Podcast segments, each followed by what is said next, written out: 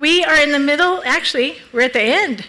Today we're wrapping up the series called Aftermath. In the series, we've looked at the effects of Christ coming to earth, living a perfect life, having a ministry, sowing the seeds of his ways and his thinking, and then actually dying on a cross and being raised to life again. That short period of history, those few events changed the world. They are literally the pivotal moment of all history. Everything before that led up to that point, and everything since then is different because of that point. You and I are here today because of Jesus' life, ministry, death, and resurrection. We have life because of his life. Amen? So, aftermath, this series we've been going through, we are looking at some of the things that happened as a result of his death and resurrection. Uh, obviously, we have our individual salvations to be thankful for, but the world was literally changed. The thing we're going to be talking about today is a true, deep mystery of the Bible, of Scripture. It's a mystery that only God can understand, but He gives it to us in ways that we can kind of learn about, kind of get a hold of. And that is the mystery of the church, His body. It exists because of Him. He is the head, we are the body. Let's take a look at what the early church looked like in Acts 2 42 through 47. They devoted themselves to the apostles' teaching and to fellowship, to breaking of bread, and to prayer. Everyone was filled with awe at the many wonders and signs performed by the apostles. All the believers were together and had everything in common. They sold property and possessions to give to one, anyone who had need. Every day they continued to meet in the temple courts. They broke bread in their homes and ate together with glad and sincere hearts, praising God and enjoying the favor of all the people. And the Lord added to their number daily those who were being saved.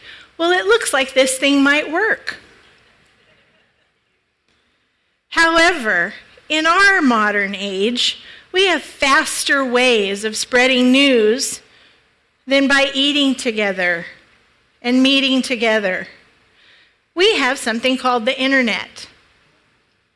Well, God knew about the internet long time before it ever existed. I wonder why he didn't choose that as his uh, vehicle for spreading the good news. Watch this with me. Oh, hey, Mike. Where are you up to? Uh, just diagramming this accident with my State Farm Pocket Agent app. Hmm. You can also get a quote and pay your premium with this thing. I thought State Farm didn't have all those apps. Where'd you hear that? The internet. And you believed it? Yeah. They can't put anything on the internet that isn't true. Where'd you hear that? The, the internet. internet. Oh, look. Here comes my date. I met him on the internet. He's a French model. Uh, bonjour. State Farm. More mobile than ever. Get to a better state. Well, that's just one reason God didn't choose the internet to spread the good news. You are the other. you are. Let's see what is the key and priority. It's not about speed, it's not even about information. It's a little bit more about credibility, but let's see what Jesus had to say. In John chapter 17, we have what is recorded as Jesus' last big time of prayer with the Lord. He spent time with the Father, he spent time in prayer. He prayed for his disciples that were on the earth at that time, and he also prayed for you and for me. So let's hear what he says. John 17, 20. My prayer is not for them alone. I pray also for those who will believe in me through their message. That's us.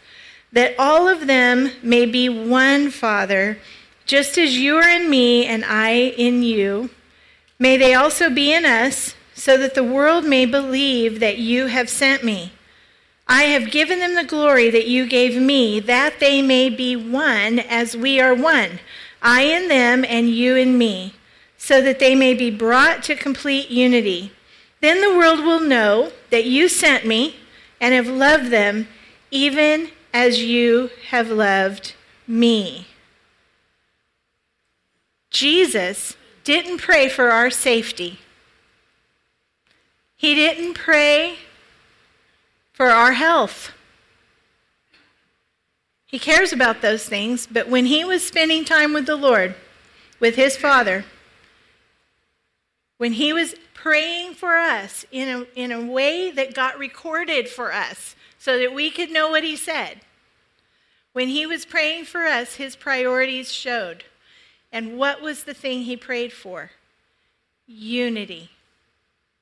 That they may be one. And he says that it's by his Spirit. He gave us the glory that you that you gave me. I've given them the glory that you gave me that they may be one as you are one, so that they can be one. In other words, we can't do this on our own. This is something that only the Lord can do. Only God can accomplish this coming together and this unity called the church. We are a picture of who God is. When we see this scripture, he also says it's so that the world will know that you sent me.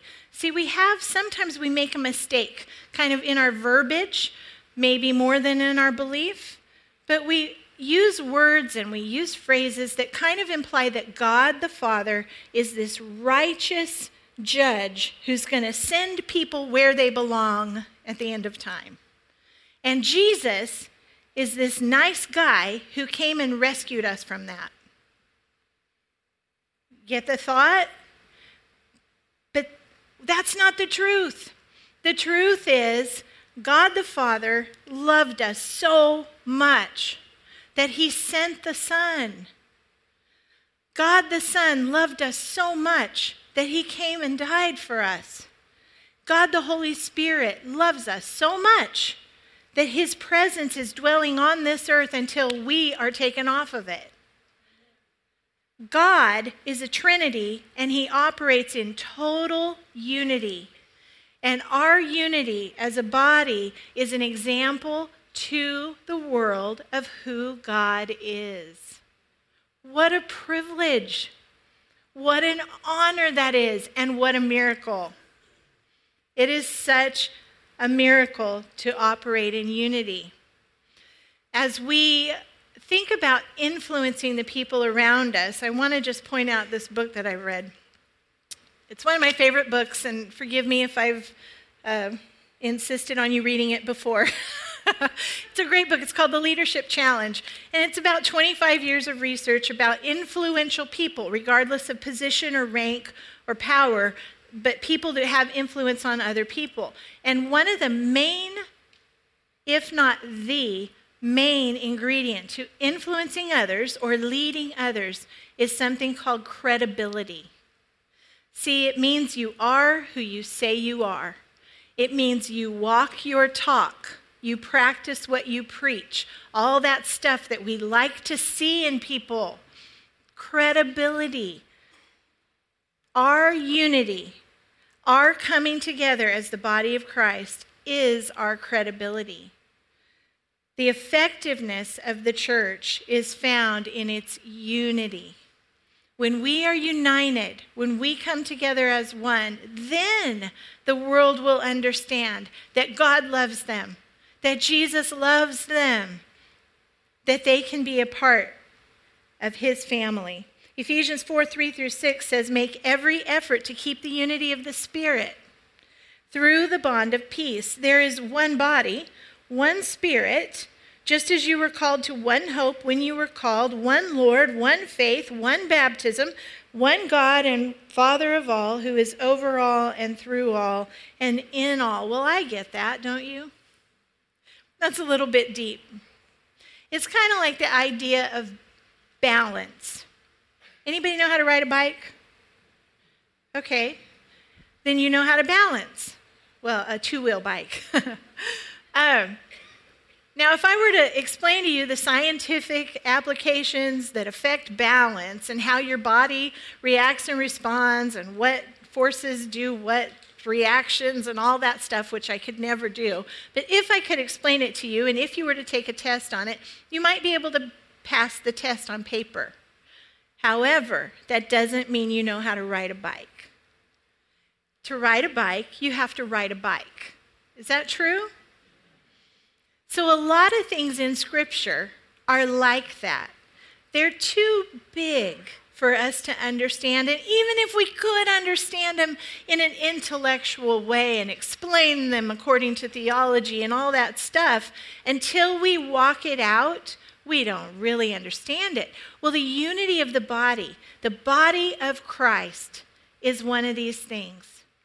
Coming together in a place where, with people who are otherwise totally different, totally separate individuals, but when we come together in one spirit, as one body, with one head who is Christ, a miracle happens a miracle happens. When we come together in one mind with the intention of worshiping our Lord and we lift our praises to God, a miracle happens that is tangible, a presence of God that is tangible, a power of God that is something we can feel and sense. It doesn't just mean walking into the same building. If that were true, then if a bunch of Christians went to the movies, you would feel the presence of God at the movies. So it's not about walking into the building. It's about coming into one mind and one accord. It's about showing up at this place with the intention of fellowshipping with other believers and of worshiping corporately, publicly, our God and Savior, the Lord Jesus Christ, about magnifying His name together. And when we come into one mind like that, into one spirit like that, one purpose, one direction, that is when we feel the presence of God. The presence of God is not determined by the people on the stage. It's not. It's not even determined by how many people are in the room. It's determined by the unity of the people in the room. So if you come in to criticize, guess what? You're not in that one spirit, are you? If you come in out of obligation, out of religion, God knows your heart. I don't know your heart. I'm not critiquing you right now. I'm just saying if, on a bad day, you come in because your husband insists you have to go to church, eh, or whatever, okay? Check the box religion. I did my service. I was at church and now i'm going to go live how i want to live. You're not coming into unity. But when we come into this room together or any room together with the intention of serving our lord of worshiping our lord of glorifying our lord when we lift our praises together that is when we feel the presence the culmination of God's presence together and the power of the Holy Spirit. So I'm going to challenge you next week. First of all, be here. Second of all, be a little early. Yep.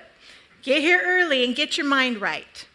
Forget about the guy that held you up in traffic or the person who was behind you wanting you to go faster because it's probably both of you are probably sitting here. Just saying. and if somebody's tailgating you on the way into the driveway, I'm sorry forgive me.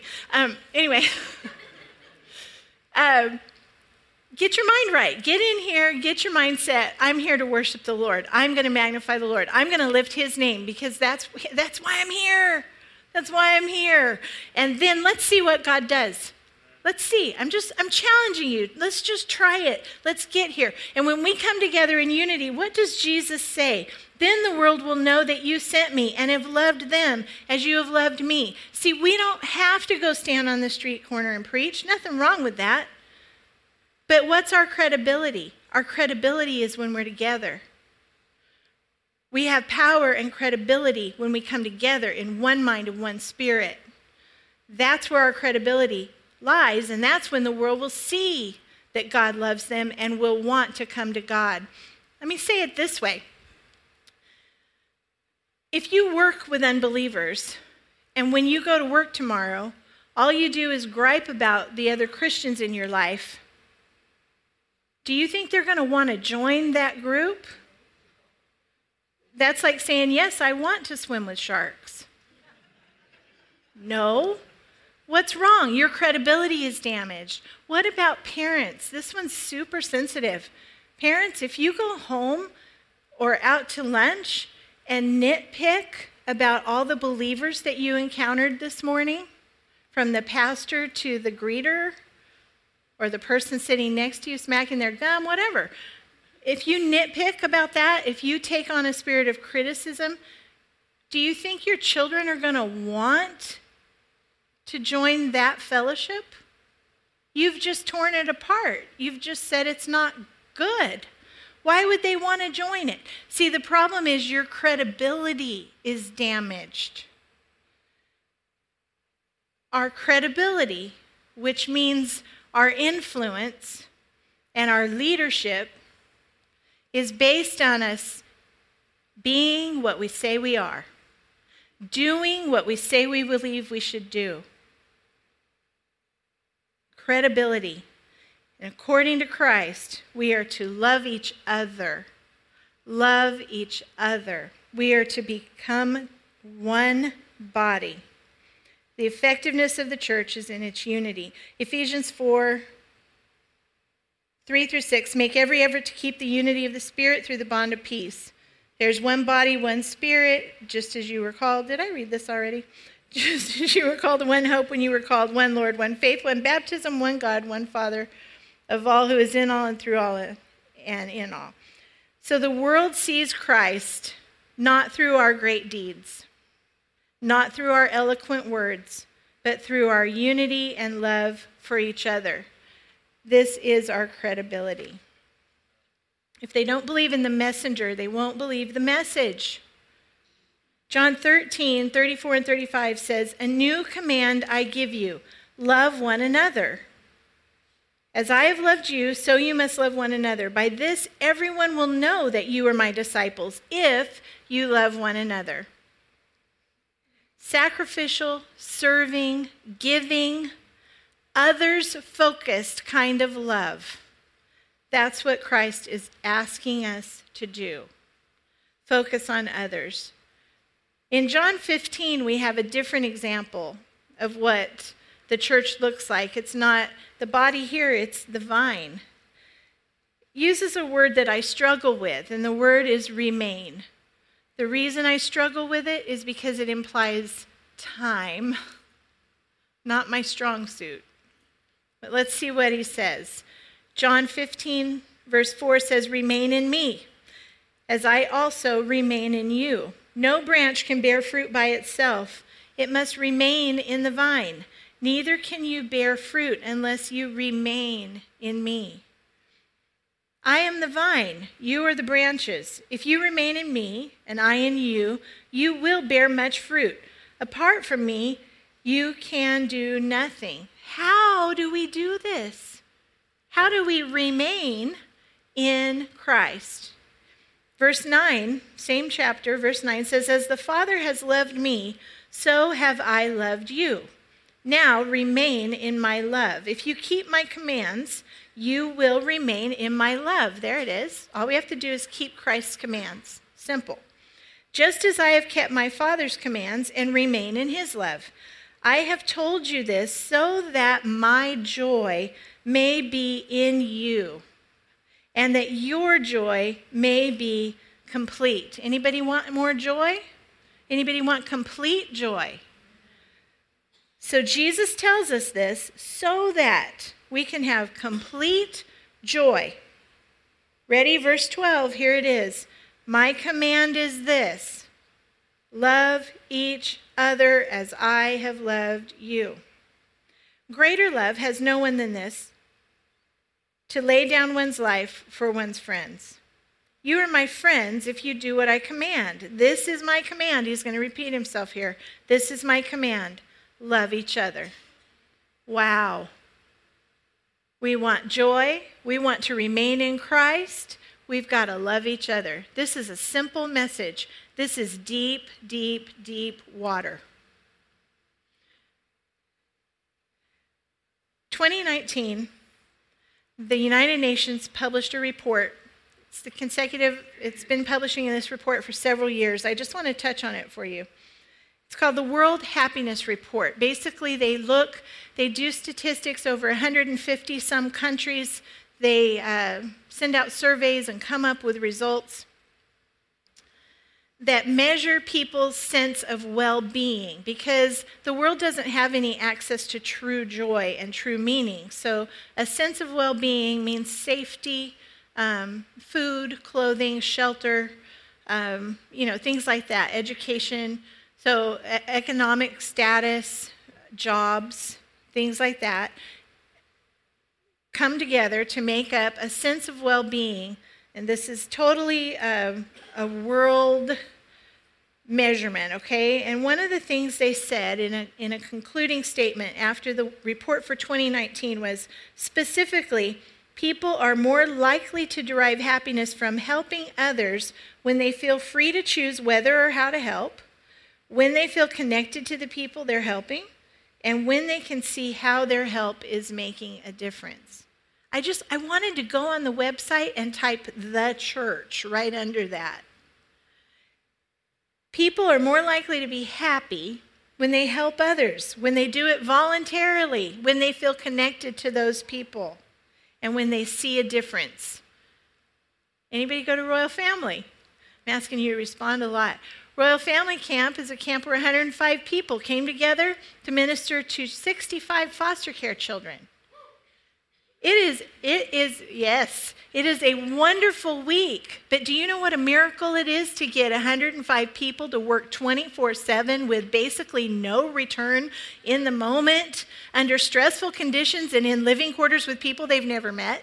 Ah, that's a big job. That's a big ask. And you know what? Almost everybody that goes connects with the meaning and the power of the moment. It is a moment where that unity, that coming together in the same purpose, the same mind, makes a difference in people's lives. Even the United Nations knows that this is the source of happiness. We want to be happy. We want to have joy. But we also want to introduce people to Jesus and a long time before the United Nations existed, Jesus said, Be one as we are one. As the Father and I are one, you connect with each other. Also, World Happiness Report by most accounts, Americans should be happier now than ever. Violent crime is low, unemployment rate is down, income per capita has steadily grown. These are things that go with happiness, according to this. This is the Easterlin paradox. As the standard of living improves, so should happiness. But it has not. Do you think there's a possibility that our self centered lives are stunting the growth of our happiness? All these factors keep growing our income, our security, we have so much stuff that we have TV shows and YouTube channels about how to get rid of stuff. It's ridiculous. It's actually really embarrassing. but we should be happier. The things we pursue, the things that we chase after, we have more of. Why aren't we happier? Well, let's look what Jesus said, our Creator, what our Father says and speaks to us. Happiness comes from laying self down. Another fact from the uh, World Happiness Report, I'll show you a couple graphs. I'll try to hurry so you don't get bored here. This is the general happiness of United States adults from the years 1973 to 2016. You can see that it goes down. Even though our standard of living is going up, our general sense of well being is going down. The next figure is a survey of 8th and 10th graders. 8th and 10th graders in the United States from 2006 to 2017. You can see that factors that relate to happiness among adolescents, including in person social interaction and sleep, are going down, and internet use is going up. This is called a correlation. Let's look at the next chart. This is a correlational chart with zero, the zero line being happiness. And these are activities among adolescents that contribute to happiness. Let's see, you're going this way. contribute to happiness or take away from happiness. The things that contribute to happiness, again, 8th and 10th graders, religious services contribute to happiness and well being. Do you know that? Volunteer work, sleep. Teenagers, can you amen that one? Do you need more sleep? Uh, music concert, homework contributes to happiness. Wow, parents, I'm giving you ammunition here. I hope you're taking notes. Okay, working has a zero correlation, meaning that it won't make your child happy, but it also won't make them unhappy. So you're welcome, parents. Working. Um, then, as we go down, the ne- things that are negatively correlated, we have talking on the cell phone, texting, social media, and the very last one, the biggest one actually, is listening to music, but there's a note somewhere under this that says that it's listening to music with earbuds. So it's not like a concert or a social occasion, it's listening to music alone. And earbuds can actually make you alone even when you're in a crowded room. So this lack of social contact, contact is concerning for the United Nations. Come on, church. We should have seen this coming if we didn't. Why do you think the early church met together continually? Broke bread together in their homes. It wasn't because they had lots of free time and lots of bread. That is not the point. The point is the coming together, the doing life together, the fellowship. How can you love someone if you don't even know their name? How can you meet someone else's need if you have no idea what that need is? Trust me, they're not printing it on a t shirt. You don't know their need. You don't know if they're hungry. You don't know if they're lonely. How do you know these things? How do you obey Christ's command if you're not connected with his body?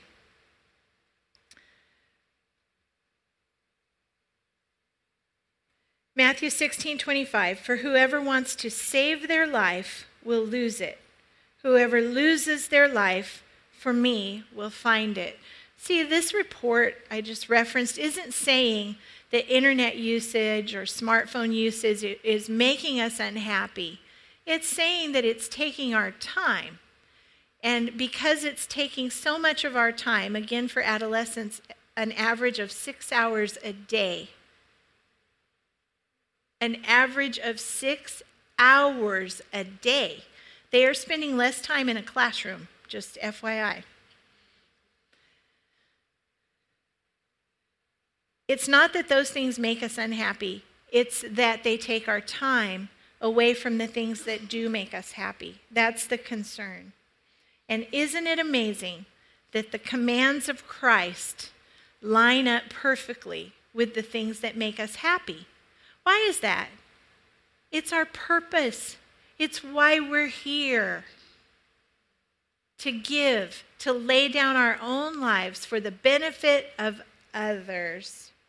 See, we grow in faith and we become mature through unity and through fellowship with other believers. We can't even grow apart from the body. Anybody know what a tourniquet is? If you get injured really badly, and there's lots of bleeding. I'm sorry if this is gross. there's lots of bleeding. One of the first things you might do is put a tourniquet on. So you're separating the injury from the rest of the body in a way. And this can keep you from bleeding to death. But what if that was the last thing you did? What if you get injured and the first thing you do is put on a tourniquet to stop the bleeding, and the last thing you do is put on that tourniquet to stop the bleeding? What's going to happen? Is the injury going to heal? Probably not. It's not getting any blood. It's not getting any good, fresh, new, nourishing blood. What's more, everything around it is going to die. And pretty soon, the whole limb is going to be lost. See, sometimes in this body, we might get injured. And those injuries might be a scratch, and forgive me again, get over it, move on. Your toes might get stepped on, no big deal, move on. But sometimes the injuries are deep and they do hurt and there is damage. I get that. It's because we're in a body of people. And sometimes we hurt each other. And I'm sorry for that.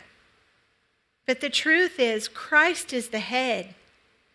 And even though we might take a step back to bandage the wound, to figure out what's going on, we need to clean that wound. We need to make sure there's no bitterness in there. No bitterness. Bitterness is a poison that will kill the body. Think this gangrene equals bitterness, bitterness equals gangrene. Okay? That'll help you with that. No bitterness. We need forgiveness. We need to forgive. We bandage that wound, and then the very first thing we do is take that tourniquet off. Get it off there. We have to restore the connection to the body. We cannot survive separate from the body. If you're a believer, you cannot survive as a believer. You cannot grow in your faith. You cannot become more mature separate from the body. We are to bind ourselves together. We are to walk the same path we have received the same Spirit of Christ, the same salvation, the same baptism. We are His body, and we cannot separate ourselves and expect to grow or even survive. We need each other. Ephesians 4 Christ Himself gave the apostles, the prophets, the evangelists, the pastors, and the teachers to equip His people for works of service. You heard about service last week so that the body of Christ may be built up until we all reach unity in the faith and in the knowledge of the Son of God and become mature, attaining to the whole measure of the fullness of Christ. Then, then, when we reach unity in the faith, then we will no longer be infants, tossed back and forth by the waves and blown here and there by every wind of teaching and by the cunning and craftiness of people in their deceitful scheming. Instead, speaking the truth in love, we will grow to become in every respect the mature body of Him who is the head, that is Christ. From Him, the whole body, joined and held together by every supporting ligament, grows and builds itself up in love as each part does its work. Finally, the protection of the church happens through unity. In Acts 20, Paul is addressing a group of church leaders. He's getting ready to leave. And he says this in tears with a lot of angst. He says to the leaders, Keep watch over yourselves and the flock of which the Holy Spirit has made you overseers. Be shepherds of the church of God, which he bought with his own blood. I know that after I leave, savage wolves will come in among you and will not spare the flock. Even from your own number, men will arise and distort the truth in order to draw away disciples after them. So be on your guard. Remember that for three years I've never stopped warning each of you night and day with tears. It's important that we stay together. Wild animals or sheep, they're all illustrations. God gives us nature to show us truth. Sheep are safer when they're together in a flock. It's easier to identify the wolf when the wolf comes into the sheep pen instead of when the sheep are off wandering by themselves. We need to stay together. We need to stay under godly leadership.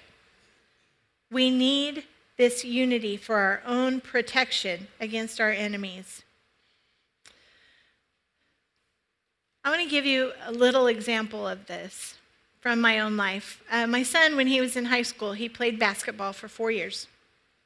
And I didn't know anything about basketball except they run this way, they run that way, they run this way, they run that way. And in the very last minute, whoever scores the last few baskets wins the game. So basically, my idea was that you watch basketball for the last three minutes. That was how I enjoyed the game of basketball until he started playing, and then I learned some stuff. I learned about the strategies and the positions and how the whole game worked and, and what happened over time.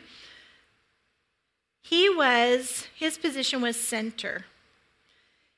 And how this position worked, even though sometimes he dribbled and ran and sometimes he took shots and all that. I'm obviously not a sports expert. Um, he did that stuff, but his main position was center. And what he did in that position in that moment was he stood under the basket and he made himself as big as he could and he rooted his feet to the ground as strong as he could.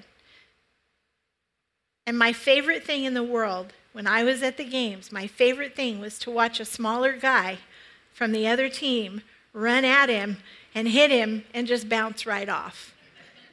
That was my favorite. That meant he was doing his job. He was holding that ground. But him being there, even though he wasn't making a shot, him being there allowed other team members to come around him and take a shot and make points, score a basket. He protected them from the other team, from the opponent. He held the ground See where I'm going with this? Seniors, I want to specifically talk to you.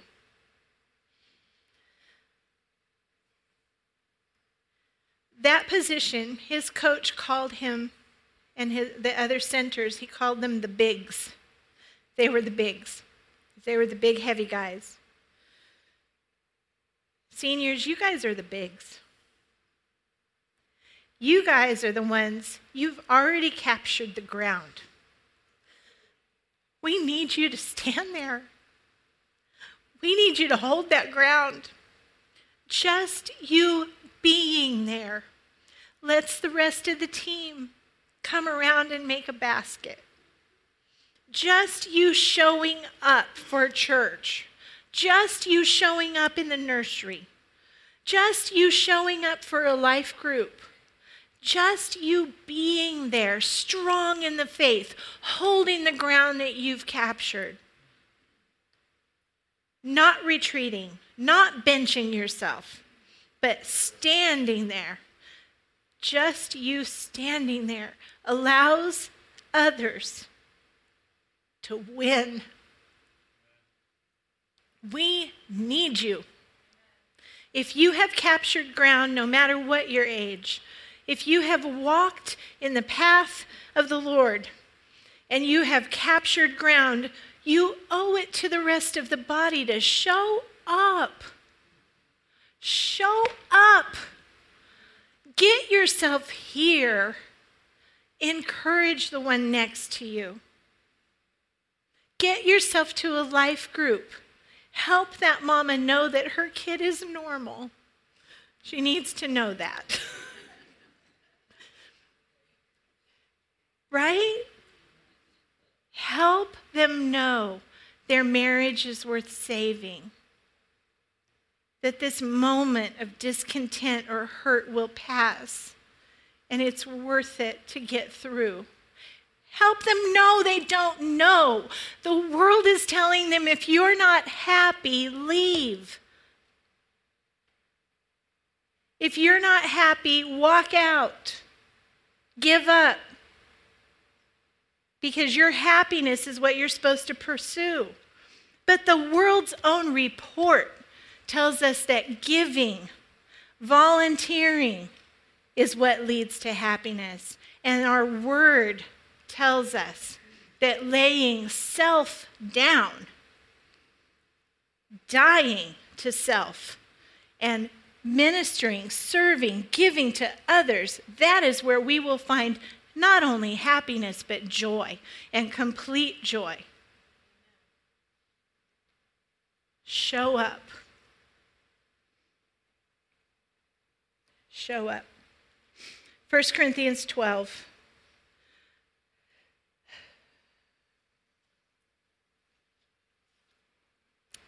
Just as the body, this is verse 12 also, just as the body, though one has many parts, but all its many parts form one body so it is with Christ, for we were all baptized by one Spirit so as to form one body, whether Jews or Gentiles, slave or free, and we were all given the one Spirit to drink.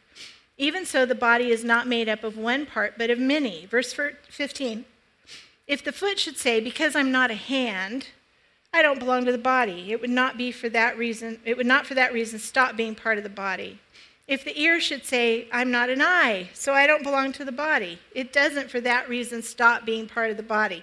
What is this telling us? Just because you don't have the job that you think is what you think it should be, you, you're needed. You don't know. You don't know what good works the Lord has planned for you. Show up. Do the work. What is the work? One command. This one command I give you love each other. Love each other. Verse 18 says, But in fact, God has placed the parts of the body, every one of them, just as He wanted them to be. If they were all one part, where would the body be? As it is, there are many parts, but one body. Down in verse 26, it says, If one part suffers, every part suffers with it. If one part is honored, every part rejoices with it. In verse 27, now you, you, you, you are the body of Christ, and each one of you is a part of it. I didn't put that up here because I want you to put a marker in your Bible. I want you to read this. Each one of you is a part of that body. Finally, Hebrews 10. Let us hold, verse 23, let us hold unswervingly to the hope we profess. For he who promised is faithful. And let us consider how we may spur one another on toward love and good deeds, not giving up meeting together, as some are in the habit of doing, but encouraging one another, and all the more as you see the day approaching. Christ's body is his vehicle to take care of his body. The body builds the body. We are his vehicle to show grace, mercy, salvation to this world. Let's show up.